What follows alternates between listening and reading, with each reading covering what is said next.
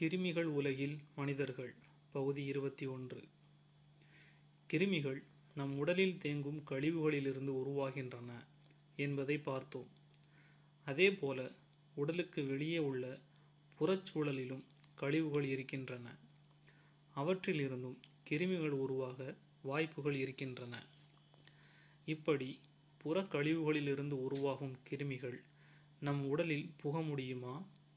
அப்படி புக முயன்றால் நம் எதிர்ப்பு சக்தி என்ன செய்யும்? நம் செல்களில் நடைபெறும் பேகோசோம் இயக்கம் மூலம் வெளியிலிருந்து எதுவும் நம் உடலுக்குள் புகும் வாய்ப்பு இல்லை என்பதை விரிவாக பார்த்தோம்.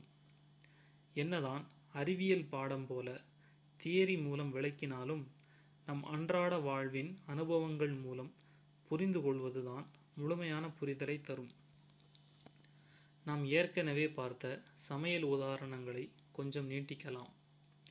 நம் வீட்டு சமையலறையில் அரைத்து அடைத்து வைக்கப்பட்டிருக்கும் மிளகாய் பொடி டப்பாவை வைத்து இந்த பரிசோதனையை நடத்தலாம். நீண்ட நாட்களாக பயன்படுத்தப்படாமல் இருக்கும் மிளகாய் பொடி என்ன ஆகும்? அது கெட்டுப்போவது மட்டுமல்லாமல் அதிலிருந்து வண்டுகள் தோன்றும். இதைத்தான் கிராமங்களில் புழுத்து விட்டது என்று சொல்வார்கள். மிளகாய் பொடியில் வண்டுகள் வருவதைப் போல மசாலா பொடிகளிலிருந்து புழுக்கள் தோன்றவும் வாய்ப்பு உண்டு. பொடிகளிலிருந்து உருவாவது புழுக்களா வண்டுகளா என்பது இங்கு பிரச்சனை இல்லை. அவை எங்கிருந்து வருகின்றன என்பதுதான் முக்கியமானது. நாம் முன்பே பார்த்தோம். பொடி கெட்டுப்போனதால் அது கழிவாக மாறியது. கழிவோலிலிருந்து புழுக்களோ வண்டுகளோ உருவாகின்றன. கழிவுகளின் தன்மையை பொறுத்து அதில் உருவாகும் உயிரிகளின் தோற்றம் இருக்கும். ஆக கழிவுகளிலிருந்துதான் அதை தின்று சிரிக்கும் உயிரிகள் தோன்றுகின்றன. இப்போது பரிசோதனைக்கு வரலாம். மிளகாய் பொடியிலிருந்து வண்டுகள் உருவாகின்றன என்று வைத்துக்கொள்வோம் மசாலா பொடியிலிருந்து புழுக்கள் தோன்றியிருக்கின்றன என்று வைத்துக்கொள்வோம் வண்டுகளை பிரித்து புழுக்கள் இருக்கும் மசாலா பொடியில் கலந்துவிட்டால் என்ன ஆகும்?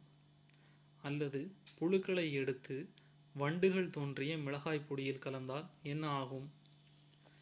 கழிவுகளை தின்பதற்காக அக்கழிவிலிருந்தே உருவான புழுக்களை இன்னொரு வகை கழிவில் விட்டால் என்ன ஆகும் என்பதுதான் கேள்வி.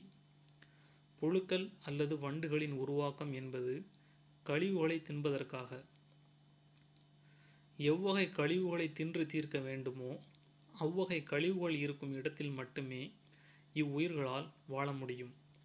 பிற இடங்களில் வேறு வகை கழிவுகள் இருந்தாலும் புழுக்களால் வண்டுகளால் கிருமிகளால் உயிர் வாழ இயலாது. அதனால்தான் மிளகாய் பொடியில் உருவான வண்டுகளை மசாலா பொடியில் கலந்தால் அவை உயிர் வாழ்வதில்லை. சரி இது ஒரு புறம் இருக்கட்டும். இன்னொரு வகையில் இதனை புரிந்து கொள்வோம். பெண்கள் அல்லது ஆண்களின் தலையில் உருவாகும் பேன்கள் எங்கிருந்து வருகின்றன? நாம் ஏற்கனவே புரிந்து கொண்டிருக்கிறோம். கழிவுகளில் தான் இந்த வகை உயிரிகள் தோன்றுகின்றன என்பதை. நம் தலையில் இருக்கும் வெப்பத்திலிருந்தும் நுண்ணிய கழிவுகளிலிருந்தும் பேன்கள் பிறக்கின்றன. இவை எவ்வளவு நாள் உயிர் வாழும்? நம் தலையின் கூடுதல் வெப்பநிலை சரியாகிற வரைக்கும் பேன்களுக்கு கழிவுகள் உணவாக கிடைத்து கொண்டு இருக்கிற வரைக்கும் அவை உயிர் வாழும். நாம் புரிந்து கொள்ள வேண்டியது பேன்களின் உருவாக்கம் பற்றி அல்ல. அதை நாம் ஏற்கனவே பார்த்துவிட்டோம் ஒரு நபரின் தலையில் உருவான பேன்கள் இன்னொருவரின் தலையில் உயிர் வாழ முடியுமா என்பதுதான் கேள்வி. கிராமங்களில் இதைத்தான் ஒட்டுப்பேன் என்று குறிப்பிடுவார்கள். ஒருவர் தலையில் உருவாகி இன்னொருவர் தலைக்கு இடம்பெயரும் பேன்கள் இப்படி அழைக்கப்படுகின்றன. அப்படி இடம்பெயரும் பேன்களை எளிதாக கண்டுபிடித்து விடலாம். எப்படி தெரியுமா? ஒருவருடைய தலையில் இருக்கும் முடியின் தன்மை வெப்பத்தன்மை இவற்றிற்கேற்றார் போல அங்கு உருவாகும் பேன்களின் தன்மையும் இருக்கும். உதாரணமாக ஒருவரின் தலைமுடி மிகவும் அடர்த்தியாக இருக்கிறதென்றால் அங்கு உருவாகும் பேன்களின் கால்கள் அதிகமான உராய்வுத்தன்மையை ஏற்படுத்தும் வகையில் அமைந்திருக்கும். அடர்த்தியான முடிக்கற்றையில் இருந்து கிடைக்கும் வெப்பத்தில் வாழும் வகையில் பேன்கள் இருக்கும். இந்த சூழலில் உருவான பேனை எடுத்து மென்மையான முடியுள்ள நபரின் தலையில் விட்டால் என்ன ஆகும்? உராய்வுத்தன்மை அதிகமுள்ள கால்களை கொண்டு மென்மையான முடியின் வழியாக பேன்களால் நடக்க முடியாது. மென்மையான முடியை கொண்டிருப்பதால் அங்கு வெப்பநிலை குறைவாக இருக்கும். இப்போது பேன்கள் என்ன செய்யும்? அடர்த்தியான முடியுள்ள தலையில் இருந்தது போல இயல்பாக இல்லாமல் தலையின் வெளிப்புறமாக பேன்களை நாம் காண முடியும். சாதாரணமாக சீப்புகளை கொண்டு சீவும் போதே உராய்வு மாறுபாட்டால் பேன்கள் தலையிலிருந்து கீழே விழுவதை பார்க்க முடியும். முடி போன்ற புறச்சூழலில் வாழும் உயிர்களுக்கே இட மாறுபாடு உயிர் வாழ்தலை கடினமாக்குகிறது. அவற்றை மடிந்து போகச் செய்கிறது. உடலின் உட்சூழலில் பிறக்கும் கிருமிகள் புழுக்களையும் வண்டுகளையும் பேன்களையும் விட உணர்தன்மை அதிகம் கொண்டவை. அவற்றால் குறிப்பிட்ட வகை கழிவுகள் அற்ற இடங்களில் வாழ முடியாது. எந்த வகை கழிவிலிருந்து கிருமி உருவானதோ அதே வகை கழிவுகள் இருந்தால் மட்டுமே கிருமிகளால் உயிர் வாழ முடியும். அப்படி ஒரே வகை கழிவுகள் இன்னொரு உடலில் இருந்தால் நம் தோலையும் செல் சுவர்களையும் கடந்து கிருமிகளால் ஊடுருவ முடியாது.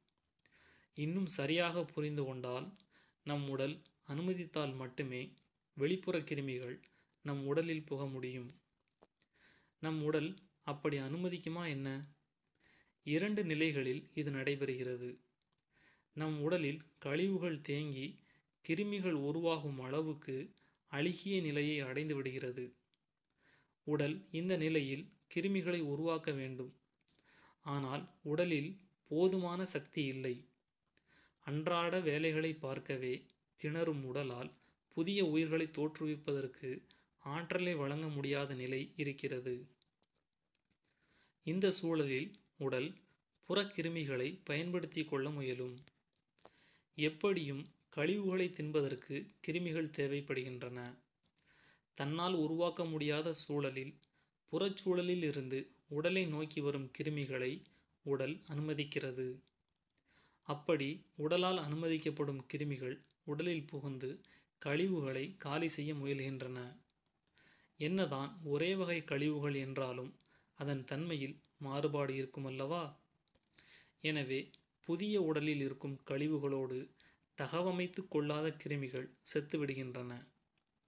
புதிய வகை கழிவுகளை தின்று வாழ முயலும் கிருமிகள் அங்கு தங்கள் வாழ்வை நீட்டித்து கொள்கின்றன.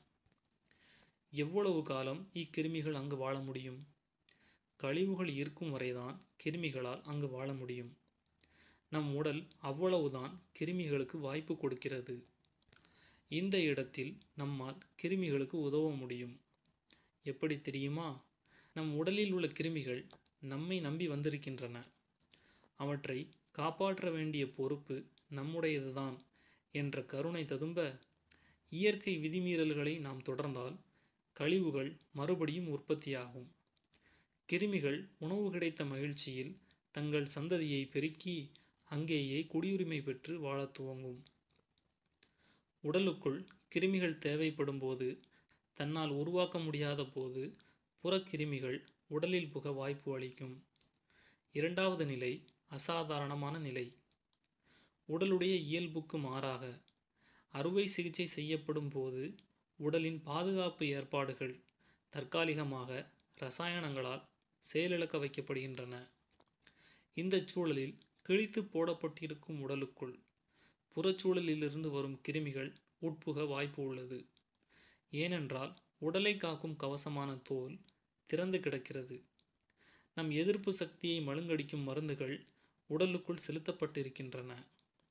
இந்த அசாதாரணமான சூழலில் நம் உடலில் கிருமிகள் சாப்பிடும் வகையிலான கழிவுகள் இருந்தால் வெளியிலிருந்து உடலுக்குள் வரும் கிருமிகள் உயிர் வாழ வாய்ப்பிருக்கிறது. இந்த இரண்டு நிலைகளில் தவிர உடல் இயல்பில் இருக்கும்போது வெளியிலிருந்து கிருமிகள் நம் உடலுக்குள் புக முடியாது. ஏனென்றால் நம் உடல் எதிர்ப்பு சக்தியால் பாதுகாக்கப்படும் கோட்டை. இங்கு இன்னொரு வேறுபாட்டையும் நாம் புரிந்து கொள்ள வேண்டும். சாதாரண கழிவுகளை எல்லாம் கிருமிகள் சாப்பிடாது. சாதாரண கழிவுகள் தேங்கி உடலால் வெளியேற்றப்படும் போது மறுபடியும் அமுக்கப்பட்டு நம்முடைய பலவிதமான முயற்சிகளின் காரணமாக நான்காவது நிலை கழிவுகள் தோன்றுகின்றன. இவ்வகை கழிவுகள்தான் கிருமிகளின் பிறப்பிடம். கிருமிகளின் சமையலறை. கிருமிகளுக்குரிய கழிவுகள் நம் உடலில் இல்லாமல் பார்த்து கொண்டாலே கிருமிகளை கண்டு நாம் அஞ்ச வேண்டியதில்லை. கிருமிகள் குறித்த முழுமையான புரிதலில் ஏற்படும் கேள்விகளை நாம் ஆய்வு செய்வோம். அடுத்த பகுதியில். நன்றி.